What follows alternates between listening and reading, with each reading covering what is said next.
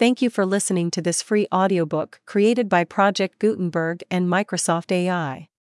To learn more about the project or give feedback on the quality of a recording, please visit aka.ms/audiobook. Stickeen. By John Muir. My dear dumb friend, low lying there, a willing vassal at my feet, glad partner of my home and fare, my shadow in the street, I look into your great brown eyes, where love and loyal homage shine, and wonder where the difference lies between your soul and mine. I scan the whole broad earth around for that one heart which, leal and true, bears friendship without end or bound, and find the prize in you. Ah, Blanco! Did I worship God as truly as you worship me, or follow where my master trod with your humility? Did I sit fondly at his feet as you, dear Blanco, sit at mine, and watch him with a love as sweet, my life would grow divine. Stickeen. In the summer of 1880, I set out from Fort Wrangell in a canoe to continue the exploration of the icy region of southeastern Alaska, begun in the fall of 1879. After the necessary provisions, blankets, etc., had been collected and stowed away, and my Indian crew were in their places ready to start, while a crowd of their relatives and friends on the wharf were bidding them good goodbye and good luck, my companion, the Rev. S. H. Young, for whom we were waiting, at last came aboard, followed by a little black dog, that immediately made himself at home by curling up in a hollow among the baggage. I like dogs, but this one seemed so small and worthless that I objected to his going, and asked the missionary why he was taking him. Such a little helpless creature will only be in the way, I said, you had better pass him up to the Indian boys on the wharf, to be taken home to play with the children. This trip is not likely to be good for toy dogs. The poor silly thing will be in rain and snow for weeks or months, and will require care like a baby. But his master assured me that he would be no trouble at all, that he was a perfect wonder of a dog, could endure cold and hunger like a bear, swim like a seal, and was wondrous wise and cunning, etc making out a list of virtues to show he might be the most interesting member of the party. Nobody could hope to unravel the lines of his ancestry. In all the wonderfully mixed and varied dog tribe, I never saw any creature very much like him, though in some of his sly, soft, gliding motions and gestures he brought the fox to mind. He was short legged and bunchy bodied, and his hair, though smooth, was long and silky and slightly waved, so that when the wind was at his back it ruffled, making him look shaggy. At first sight, his only noticeable feature was his fine tail, which was about as airy and shady as a squirrel's, and was carried curling forward almost to his nose. On closer inspection, you might notice his thin, sensitive ears, and sharp eyes with cunning tan spots above them. Mr. Young told me that when the little fellow was a pup about the size of a woodrat, he was presented to his wife by an Irish prospector at Sitka, and that on his arrival at Fort Wrangel he was adopted with enthusiasm by the Stickeen Indians as a sort of new good luck totem, was named Stickeen for the tribe, and became a universal favorite, petted, protected, and admired wherever he went, and regarded as a mysterious fountain of wisdom. On our trip, he soon proved himself a queer character, odd, concealed, independent, keeping invincibly quiet, and doing many little puzzling things that piqued my curiosity. As we sailed week after week through the long, intricate channels and inlets among the innumerable islands and mountains of the coast, he spent most of the dull days in sluggish ease, motionless, and apparently as unobserving as if in deep sleep. But I discovered that somehow he always knew what was going on. When the Indians were about to shoot at ducks or seals, or when anything along the shore was exciting our attention, he would rest his chin on the edge of the canoe and calmly look out like a dreamy eyed tourist and when he heard us talking about making a landing, he immediately roused himself to see what sort of a place we were coming to, and made ready to jump overboard and swim ashore as soon as the canoe neared the beach. Then, with a vigorous shake to get rid of the brine in his hair, he ran into the woods to hunt small game. But though always the first out of the canoe, he was always the last to get into it. When we were ready to start, he could never be found, and refused to come to our call. We soon found out, however, that though we could not see him at such times, he saw us, and from the cover of the briars and huckleberry bushes in the fringe of the woods was watching the canoe with wary eye. For as soon as we were fairly off, he came trotting down the beach, plunged into the surf, and swam after us, knowing well that we would cease rowing and take him in. When the contrary little vagabond came alongside, he was lifted by the neck, held at arm's length a moment to drip, and dropped aboard. We tried to cure him of this trick by compelling him to swim a long way, as if we had a mind to abandon him, but this did no good, the longer the swim the better he seemed to like it. Though capable of great idleness, he never failed to be ready for all sorts of adventures and excursions. One pitch dark rainy night we landed about ten o'clock at the mouth of a salmon stream when the water was phosphorescent. The salmon were running, and the myriad fins of the onrushing multitude were churning all the stream into a silvery glow, wonderfully beautiful and impressive in the ebon darkness. To get a good view of the show, I set out with one of the Indians and sailed up through the midst of it to the foot of a rapid about half a mile from camp, where the swift current dashing over rocks made the luminous glow most glorious. Happening to look back down the stream, while the Indian was catching a few of the struggling fish, I saw a long spreading fan of light like the tail of a comet, which we thought must be made by some big strange animal that was pursuing us. On it came with its magnificent train, until we imagined we could see the monster's head and eyes. But it was only Stickeen, who, finding I had left the camp, came swimming after me to see what was up. When we camped early, the best hunter of the crew usually went to the woods for a deer, and Stickeen was sure to be at his heels, provided I had not gone out. For, strange to say, though I never carried a gun, he always followed me, forsaking the hunter and even his master to share my wanderings.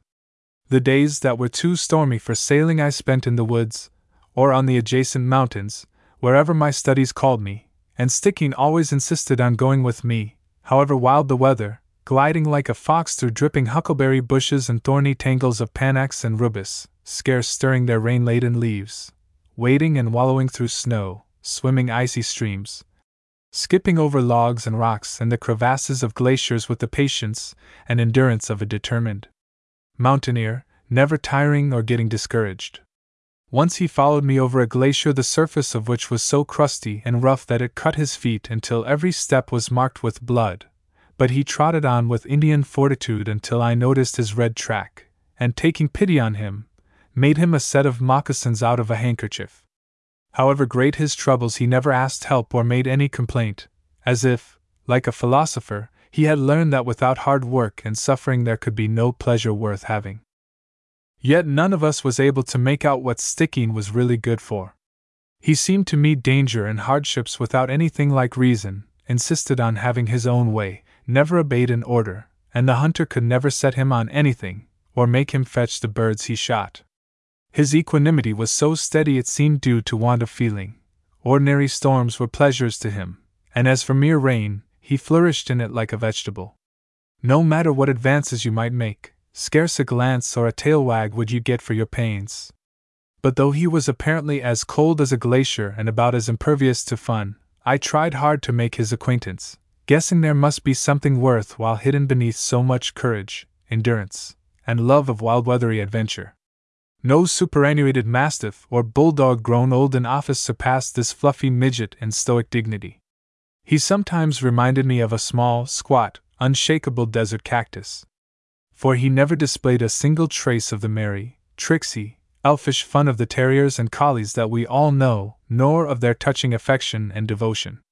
Like children, most small dogs beg to be loved and allowed to love, but Stickeen seemed a very Diogenes, asking only to be let alone, a true child of the wilderness, holding the even tenor of his hidden life with the silence and serenity of nature. His strength of character lay in his eyes. They looked as old as the hills, and as young, and as wild. I never tired of looking into them, it was like looking into a landscape. But they were small and rather deep set, and had no explaining lines around them to give out particulars. I was accustomed to look into the faces of plants and animals, and I watched the little sphinx more and more keenly as an interesting study. But there is no estimating the wit and wisdom concealed and latent in our lower fellow mortals until made manifest by profound experiences, for it is through suffering that dogs as well as saints are developed and made perfect. After exploring the Sumdum and Taka fjords and their glaciers, we sailed through Stevens Passage into Lynn Canal and thence through Icy Strait into Cross Sound, searching for unexplored inlets leading toward the great fountain ice fields of the Fairweather Range. Here, while the tide was in our favor, we were accompanied by a fleet of icebergs drifting out to the ocean from Glacier Bay. Slowly we paddled around Vancouver's Point, Wimbledon, our frail canoe tossed like a feather on the massive heaving swells coming in past Cape Spencer. For miles the sound is bounded by precipitous mural cliffs, which, lashed with wave spray and their heads hidden in clouds, look terribly threatening and stern. Had our canoe been crushed or upset, we could have made no landing here, for the cliffs, as high as those of Yosemite, sink sheer into deep water. Eagerly we scanned the wall on the north side for the first sign of an opening fjord or harbor, all of us anxious except Stickeen, who dozed in peace or gazed dreamily at the tremendous precipices when he heard us talking about them. At length we made the joyful discovery of the mouth of the inlet now called Taylor Bay, and about five o'clock reached the head of it, and encamped in a spruce grove near the front of a large glacier. While camp was being made, Joe the hunter climbed the mountain wall on the east side of the fjord in pursuit of wild goats, while Mr. Young and I went to the glacier. We found that it is separated from the waters of the inlet by a tide washed moraine, and extends, an abrupt barrier, all the way across from wall to wall of the inlet, a distance of about three miles. But our most interesting discovery was that it had recently advanced, though again slightly receding. A portion of the terminal moraine had been plowed up and shoved forward, uprooting and overwhelming the woods on the east side. Many of the trees were down and buried, or nearly so, others were leaning away from the ice cliffs, ready to fall, and some stood erect, with the bottom of the ice plow still beneath their roots and its lofty crystal spires towering high above their tops. The spectacle presented by these century old trees standing close beside a spiry wall of ice, with their branches almost touching it, was most novel and striking and when I climbed around the front, and a little way up the west side of the glacier, I found that it had swelled and increased in height and width in accordance with its advance, and carried away the outer ranks of trees on its bank. On our way back to camp after these first observations, I planned a far and wide excursion for the morrow. I awoke early, called not only by the glacier, which had been on my mind all night, but by a grand flood storm. The wind was blowing a gale from the north, and the rain was flying with the clouds in a wide, passionate horizontal flood, as if it were all passing over the country instead of falling on it. The main perennial streams were booming high above their banks, and hundreds of new ones, roaring like the sea, almost covered the lofty gray walls of the inlet with white cascades and falls. I had intended making a cup of coffee and getting something like a breakfast before starting, but when I heard the storm and looked out, I made haste to join it, for many of nature's finest lessons are to be found in her storms, and if careful to keep in right relations with them, we may go safely abroad with them, rejoicing in the grandeur and beauty of their works and ways, and chanting with the old Norsemen. The blast of the tempest aids our oars, the hurricane is our servant and drives us whither we wish to go. So, omitting breakfast, I put a piece of bread in my pocket and hurried away. Mr. Young and the Indians were asleep, and so, I hoped, was Stickeen, but I had not gone a dozen rods before he left his bed in the tent and came boring through the blast after me. That a man should welcome storms for their exhilarating music and motion, and go forth to see God making landscapes, is reasonable enough. But what fascination could there be in such tremendous weather for a dog? Surely nothing akin to human enthusiasm for scenery or geology. Anyhow, on he came, breakfastless, through the choking blast. I stopped and did my best to turn him back. Now don't, I said, shouting to make myself heard in the storm. Now don't, Stickeen. What has got into your queer noddle now? You must be daft. This wild day has nothing for you. There is no game abroad, nothing but weather. Go back to camp and keep warm, Get a good breakfast with your master, and be sensible for once. I can't carry you all day or feed you, and this storm will kill you. But nature, it seems, was at the bottom of the affair, and she gains her ends with dogs as well as with men, making us do as she likes, shoving and pulling us along her ways, however rough, all but killing us at times and getting her lessons driven hard home. After I had stopped again and again, shouting good warning advice, I saw that he was not to be shaken off, as well might the earth try to shake off the moon. I had once led his master into trouble, when he fell on one of the topmost jags of a mountain and dislocated his arm. Now the turn of his humble companion was coming. The pitiful little wanderer just stood there in the wind, drenched and blinking, saying doggedly, Where thou goest, I will go. So at last I told him to come on if he must, and gave him a piece of the bread I had in my pocket. Then we struggled on together, and thus began the most memorable of all my wild days. The level flood, driving hard in our faces, thrashed and washed us wildly until we got into the shelter of a grove on the east side of the glacier near the front, where we stopped a while for breath and to listen and look out. The exploration of the glacier was my main object, but the wind was too high to allow excursions over its open surface, where one might be dangerously shoved while balancing for a jump on the brink of a crevasse. In the meantime, the storm was a fine study. Here, the end of the glacier, descending an abrupt swell of resisting rock about 500 feet high, leans forward and falls in ice cascades. And as the storm came down the glacier from the north, Stickeen an hour beneath the main current of the blast, while favorably located to see and hear it. What a psalm the storm was singing, and how fresh the smell of the washed earth and leaves, and how sweet the still small voices of the storm. Detached wafts and swirls were coming through the woods, with music from the leaves and branches and furrowed boles, and even from the splintered rocks and ice crags overhead, many of the tones soft and low and flute like, as if each leaf and tree, crag and spire were a tuned reed. A broad torrent, draining the side of the glacier, now swollen by scores of new streams from the mountains, was rolling boulders along its rocky channel, with thudding, bumping, muffled sounds, rushing towards the bay with tremendous energy as if in haste to get out of the mountains, the waters above and beneath calling to each other, and all to the ocean, their home. Looking southward from our shelter, we had this great torrent and the forested mountain wall above it on our left, the spiry ice crags on our right, and smooth gray gloom ahead. I tried to draw the marvelous scene in my notebook, but the rain blurred the page in spite of all my pains to shelter it, and the sketch was almost worthless. When the wind began to abate, I traced the east side of the glacier. All the trees standing on the edge of the woods were barked and bruised, showing high mark in a very telling way, while tens of thousands of those that had stood for centuries on the bank of the glacier farther out lay crushed and being crushed. In many places I could see down fifty feet or so beneath the margin of the glacier mill, where trunks from one to two feet in diameter were being ground to pulp against outstanding rock ribs and bosses of the bank. About three miles above the front of the glacier, I climbed to the surface of it by means of axe steps made easy for Stickeen. As far as the eye could reach, the level, or nearly level, glacier stretched away indefinitely beneath the gray sky, a seemingly boundless prairie of ice. The rain continued, and grew colder, which I did not mind, but a dim, snowy look in the drooping clouds made me hesitate about venturing far from land. No trace of the west shore was visible, and in case the clouds should settle and give snow, or the wind again become violent, I feared getting caught in a tangle of crevasses. Snow crystals, the flowers of the mountain clouds, are frail, beautiful things, but terrible when flying on storm winds and darkening, benumbing swarms or when welded together into glaciers full of deadly crevasses. Watching the weather, I sauntered about on the crystal sea. For a mile or two out, I found the ice remarkably safe.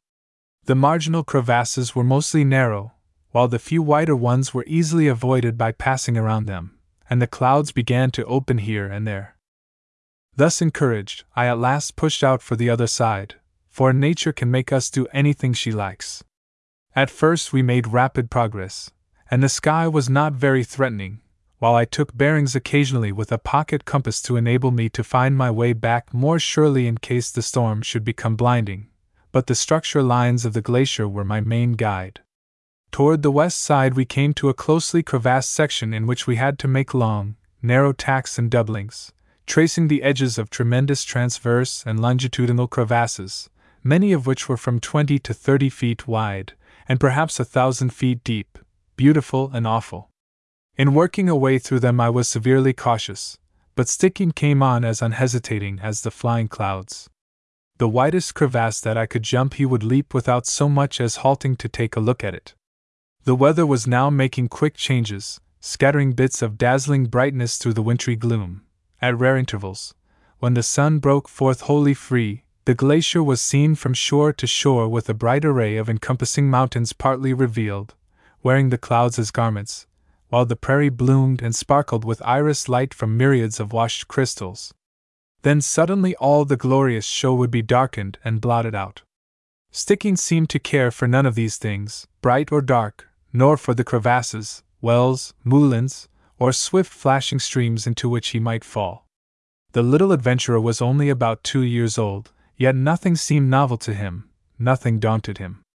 He showed neither caution nor curiosity, wonder nor fear, but bravely trotted on as if glaciers were playgrounds. His stout, muffled body seemed all one skipping muscle, and it was truly wonderful to see how swiftly and to all appearance heedlessly he flashed across nerve trying chasms six or eight feet wide. His courage was so unwavering that it seemed to be due to dullness of perception, as if he were only blindly bold, and I kept warning him to be careful. For we had been close companions on so many wilderness trips that I had formed the habit of talking to him as if he were a boy and understood every word. We gained the west shore in about three hours, the width of the glacier here being about seven miles. Then I pushed northward in order to see as far back as possible into the fountains of the Fairweather Mountains, in case the clouds should rise. The walking was easy along the margin of the forest, which, of course, like that on the other side, had been invaded and crushed by the swollen, overflowing glacier. In an hour or so, after passing a massive headland, we came suddenly on a branch of the glacier, which, in the form of a magnificent ice cascade two miles wide, was pouring over the rim of the main basin in a westerly direction, its surface broken into wave shaped blades and shattered blocks, suggesting the wildest updashing, heaving, plunging motion of a great river cataract. Tracing it down three or four miles, I found that it discharged into a lake, filling it with icebergs. I would gladly have followed the lake outlet to Tidewater, but the day was already far spent, and the threatening sky called for haste on the return trip to get off the ice before dark. I decided therefore to go no farther, and, after taking a general view of the wonderful region, turned back, hoping to see it again under more favorable auspices. We made good speed up the canon of the great ice torrent, and out on the main glacier until we had left the west shore about two miles behind us. Here we got into a difficult network of crevasses, the gathering clouds began to drop misty fringes, and soon the dreaded snow came flying thick and fast. I now began to feel anxious about finding a way in the blurring storm. Stickeen showed no trace of fear. He was still the same silent, able little hero. I noticed, however, that after the storm darkness came on, he kept close up behind me. The snow urged us to make still greater haste, but at the same time hid our way. I pushed on as best I could, jumping innumerable crevasses, and for every hundred rods or so of direct advance traveling a mile and doubling up and down in the turmoil of chasms and dislocated ice blocks. After an hour or two of this work, we came to a series of longitudinal crevasses of appalling width, and almost straight and regular in trend, like immense furrows. These I traced with firm nerve, excited and strengthened by the danger, making wide jumps, poising cautiously on their dizzy edges after cutting hollows for my feet before making the spring, to avoid possible slipping or any uncertainty on the farther sides, where only one trial is granted, exercise at once frightful and inspiring. Stickeen followed seemingly without effort. Many a mile we thus traveled, mostly up and down, making but little real headway in crossing, running instead of walking most of the time as the danger of being compelled to spend the night on the glacier became threatening. Stickeen seemed able for anything. Doubtless we could have weathered the storm for one night, dancing on a flat spot to keep from freezing, and I faced the threat without feeling anything like despair. But we were hungry and wet, and the wind from the mountains was still thick with snow and bitterly cold, so of course that night would have seemed a very long one. I could not see far enough through the blurring snow to judge in which general direction the least dangerous route lay, while the few dim, momentary glimpses I caught of mountains through rifts in the flying clouds were far from encouraging either as weather signs or as guides. I had simply to grope my way from crevasse to crevasse, holding a general direction by the ice structure, which was not to be seen everywhere, and partly by the wind. Again and again I was put to my mettle, but Stickeen followed easily, his nerve apparently growing more unflinching as the danger increased. So it always is with mountaineers when hard beset. Running hard and jumping, holding every minute of the remaining daylight, poor as it was, precious, we doggedly persevered and tried to hope that every difficult crevasse we overcame would prove to be the last of its kind. But on the contrary, as we advanced, they became more deadly trying. At length, our way was barred by a very wide and straight crevasse, which I traced rapidly northward a mile or so without finding a crossing or hope of one, then down the glacier about as far, to where it united with another uncrossable crevasse. In all this distance of perhaps two miles, there was only one place where I could possibly jump it, but the width of this jump was the utmost I dared attempt, while the danger of slipping on the farther side was so great that I was loath to try it. Furthermore, the side I was on was about a foot higher than the other, and even with this advantage, the crevasse seemed dangerously wide. One is liable to underestimate the width of crevasses where the magnitudes in general are great. I therefore stared at this one mighty keenly, estimating its width and the shape of the edge on the farther side, until I thought that I could jump it if necessary, but that in case I should be compelled to jump back from the lower side I might fail.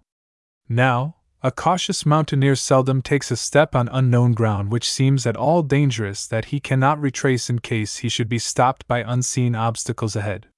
This is the rule of mountaineers who live long, and though in haste, I compelled myself to sit down and calmly deliberate before I broke it. Retracing my devious path in imagination as if it were drawn on a chart, I saw that I was recrossing the glacier a mile or two farther upstream than the course pursued in the morning, and that I was now entangled in a section I had not before seen. Should I risk this dangerous jump, or try to regain the woods on the west shore, make a fire, and have only hunger to endure while waiting for a new day? I had already crossed so broad a stretch of dangerous ice that I saw it would be difficult to get back to the woods through the storm, before dark, and the attempt would most likely result in a dismal night dance on the glacier. While just beyond the present barrier the surface seemed more promising, and the east shore was now perhaps about as near as the west. I was therefore eager to go on. But this wide jump was a dreadful obstacle.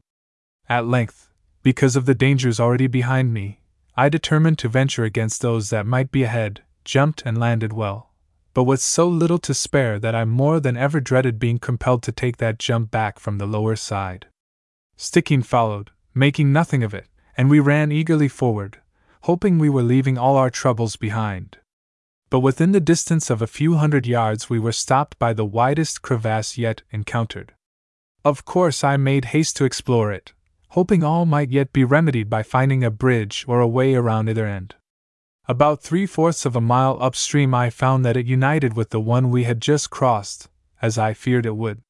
Then, tracing it down, I found it joined the same crevasse at the lower end also, maintaining throughout its whole course a width of 40 to 50 feet. Thus, to my dismay, I discovered that we were on a narrow island about two miles long, with two barely possible ways of escape, one back by the way we came, the other ahead by an almost inaccessible sliver bridge that crossed the great crevasse from near the middle of it. After this nerve trying discovery, I ran back to the sliver bridge and cautiously examined it. Crevasses, caused by strains from variations in the rate of motion of different parts of the glacier and convexities in the channel, are mere cracks when they first open, so narrow as hardly to admit the blade of a pocket knife, and gradually widen according to the extent of the strain and the depth of the glacier. Now some of these cracks are interrupted, like the cracks in wood, and in opening, the strip of ice between overlapping ends is dragged out, and may maintain a continuous connection between the sides, just as the two sides of a slivered crack in wood that is being split are connected. Some crevasses remain open for months or even years, and by the melting of their sides continue to increase in width long after the opening strain has ceased, while the sliver bridges, level on top at first and perfectly safe, are at length melted to thin, vertical, knife edged blades, the upper portion being most exposed to the weather, and since the exposure is greatest in the middle, they at length curved downward like the cables of suspension bridges. This one was evidently very old, for it had been weathered and wasted until it was the most dangerous and inaccessible that ever lay in my way.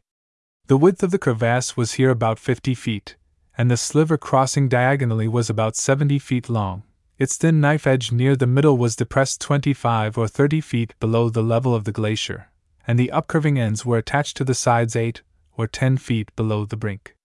Getting down the nearly vertical wall to the end of the sliver and up the other side were the main difficulties, and they seemed all but insurmountable. Of the many perils encountered in my years of wandering on mountains and glaciers, none seemed so plain and stern and merciless as this. And it was presented when we were wet to the skin and hungry, the sky dark with quick driving snow, and the night near. But we were forced to face it. It was a tremendous necessity. Beginning, not immediately above the sunken end of the bridge, but a little to one side, I cut a deep hollow on the brink for my knees to rest in. Then, leaning over, with my short handled axe, I cut a step 16 or 18 inches below, which on account of the sheerness of the wall was necessarily shallow. That step, however, was well made, its floor sloped slightly inward and formed a good hold for my heels. Then, slipping cautiously upon it, and crouching as low as possible, with my left side toward the wall, I steadied myself against the wind with my left hand in a slight notch, while with the right I cut other similar steps and notches in succession, guarding against losing balance by glinting of the axe, or by wind gusts, for life and death were in every stroke and in the niceness of finish of every foothold. After the end of the bridge was reached, I chipped it down until I had made a level platform six or eight inches wide, and it was a trying thing to poise on this little slippery platform while bending over to get safely astride of the sliver. Crossing was then comparatively easy by chipping off the sharp edge with short, careful strokes, and hitching forward an inch or two at a time, keeping my balance with my knees pressed against the sides. The tremendous abyss on either hand I studiously ignored. To me, the edge of that blue sliver was then all the world. But the most trying part of the adventure, after working my way across inch by inch and chipping another small platform, was to rise from the safe position astride and to cut a step ladder in the nearly vertical face of the wall, chipping, climbing, holding on with feet and fingers in mere notches. At such times one's whole body is I, and common skill and fortitude are replaced by power beyond our call or knowledge. Never before had I been so long under deadly strain. How I got up that cliff I never could tell. The thing seemed to have been done by somebody else. I never have held death in contempt, though in the course of my explorations I have oftentimes felt that to meet one's fate on a noble mountain, or in the heart of a glacier, would be blessed as compared with death from disease, or from some shabby lowland accident. But the best death, quick and crystal pure, set so glaringly open before us, is hard enough to face, even though we feel gratefully sure that we have already had happiness enough for a dozen lives. But poor Stickeen, the wee, hairy, sleeked beastie, think of him. When I had decided to dare the bridge, and while I was on my knees chipping a hollow on the rounded brow above it, he came behind me, pushed his head past my shoulder, looked down and across, scanned the sliver and its approaches with his mysterious eyes, then looked me in the face with a startled air of surprise and concern, and began to mutter and whine, saying as plainly as if speaking with words Surely, you are not going into that awful place. This was the first time I had seen him gaze deliberately into a crevasse, or into my face with an eager, speaking, troubled look. That he should have recognized and appreciated the danger at the first glance showed wonderful sagacity. Never before had the daring midget seemed to know that ice was slippery, or that there was any such thing as danger anywhere. His looks and tones of voice when he began to complain and speak his fears were so human that I unconsciously talked to him in sympathy as I would to a frightened boy, and in trying to calm his fears, perhaps in some measure moderated my own. Hush your fears, my boy, I said. We will get across safe, though it is not going to be easy. No right way is easy in this rough world. We must risk our lives to save them.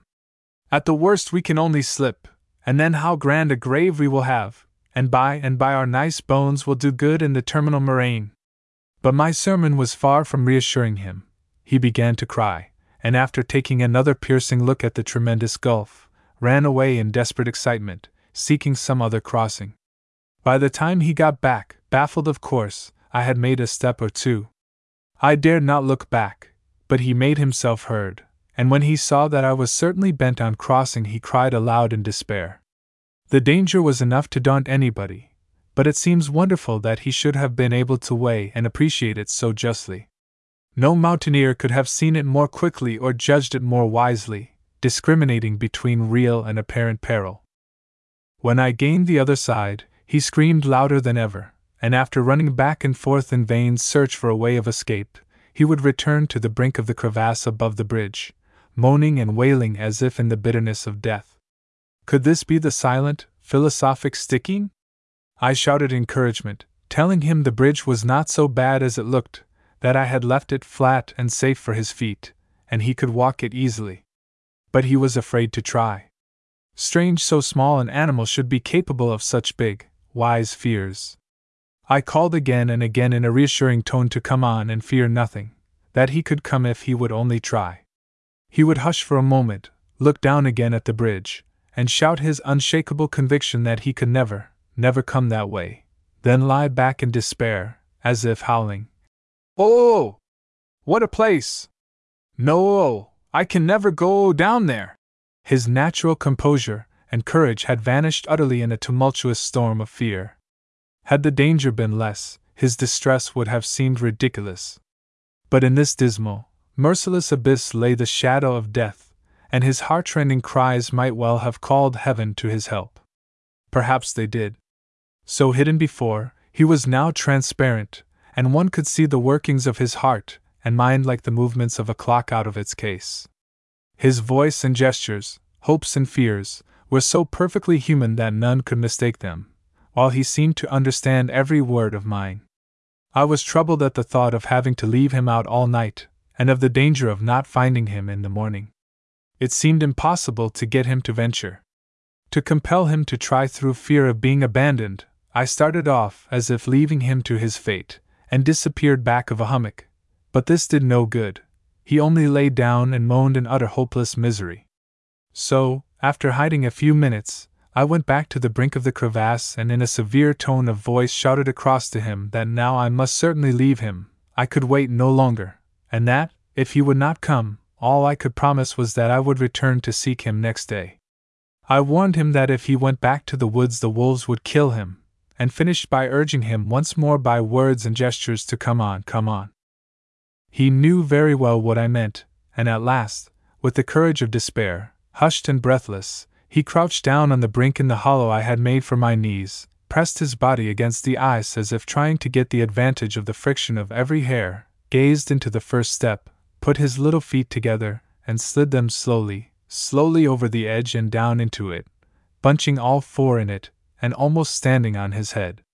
Then, without lifting his feet, as well as I could see through the snow, he slowly worked them over the edge of the step and down into the next and the next in succession in the same way, and gained the end of the bridge. Then, lifting his feet with the regularity and slowness of the vibrations of a second's pendulum, as if counting and measuring one to three, holding himself steady against the gusty wind, and giving separate attention to each little step, he gained the foot of the cliff, while I was on my knees leaning over to give him a lift should he succeed in getting within reach of my arm.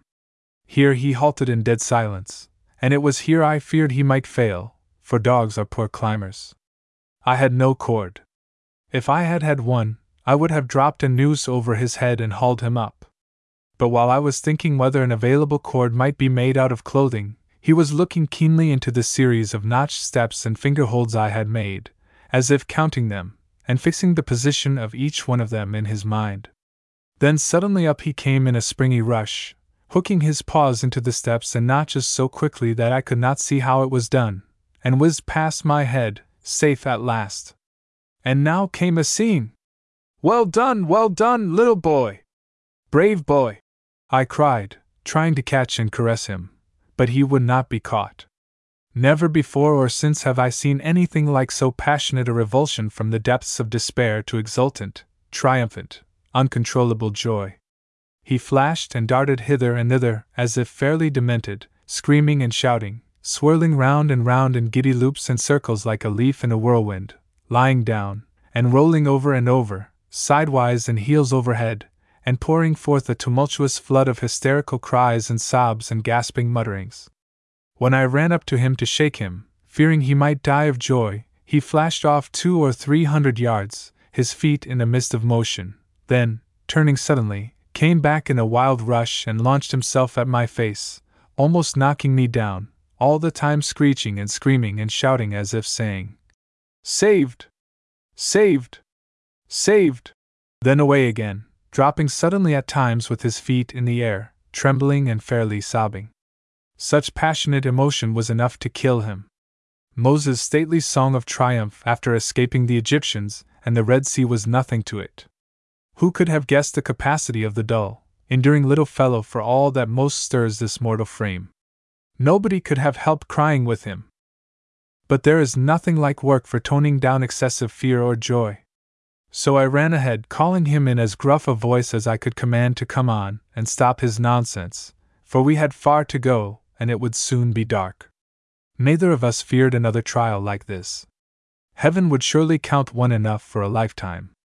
The ice ahead was gashed by thousands of crevasses, but they were common ones.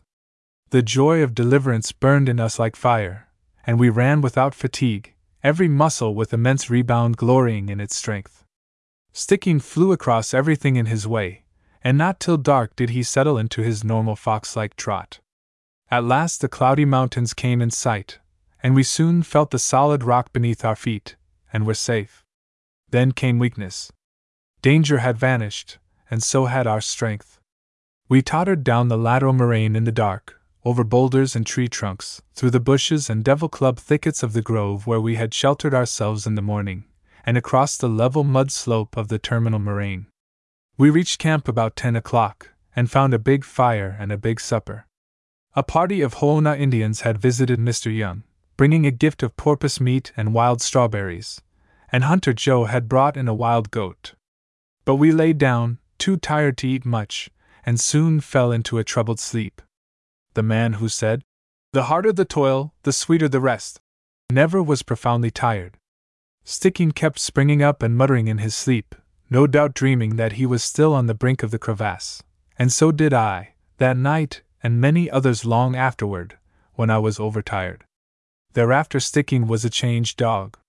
During the rest of the trip, instead of holding aloof, he always lay by my side, tried to keep me constantly in sight, and would hardly accept a morsel of food, however tempting, from any hand but mine.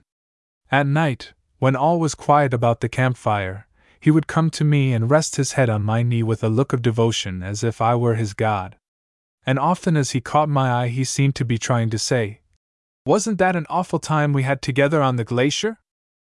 Nothing in after years has dimmed that Alaska storm day. As I write, it all comes rushing and roaring to mind as if I were again in the heart of it. Again, I see the gray flying clouds with their rain floods and snow, the ice cliffs towering above the shrinking forest, the majestic ice cascade, the vast glacier outspread before its white mountain fountains, and in the heart of it the tremendous crevasse, emblem of the valley of the shadow of death, low clouds trailing over it, the snow falling into it, and on its brink I see little Stickeen, and I hear his cries for help and his shouts of joy. I have known many dogs, and many a story I could tell of their wisdom and devotion but to none do I owe so much as to Stickeen.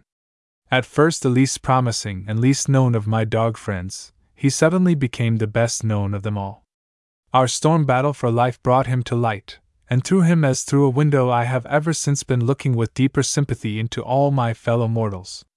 None of Stickeen's friends knows what finally became of him.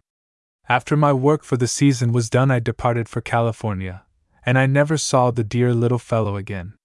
In reply to anxious inquiries, his master wrote me that in the summer of 1883 he was stolen by a tourist at Fort Wrangel and taken away on a steamer. His fate is wrapped in mystery. Doubtless he has left this world, crossed the last crevasse, and gone to another. But he will not be forgotten. To me, Stickeen is immortal.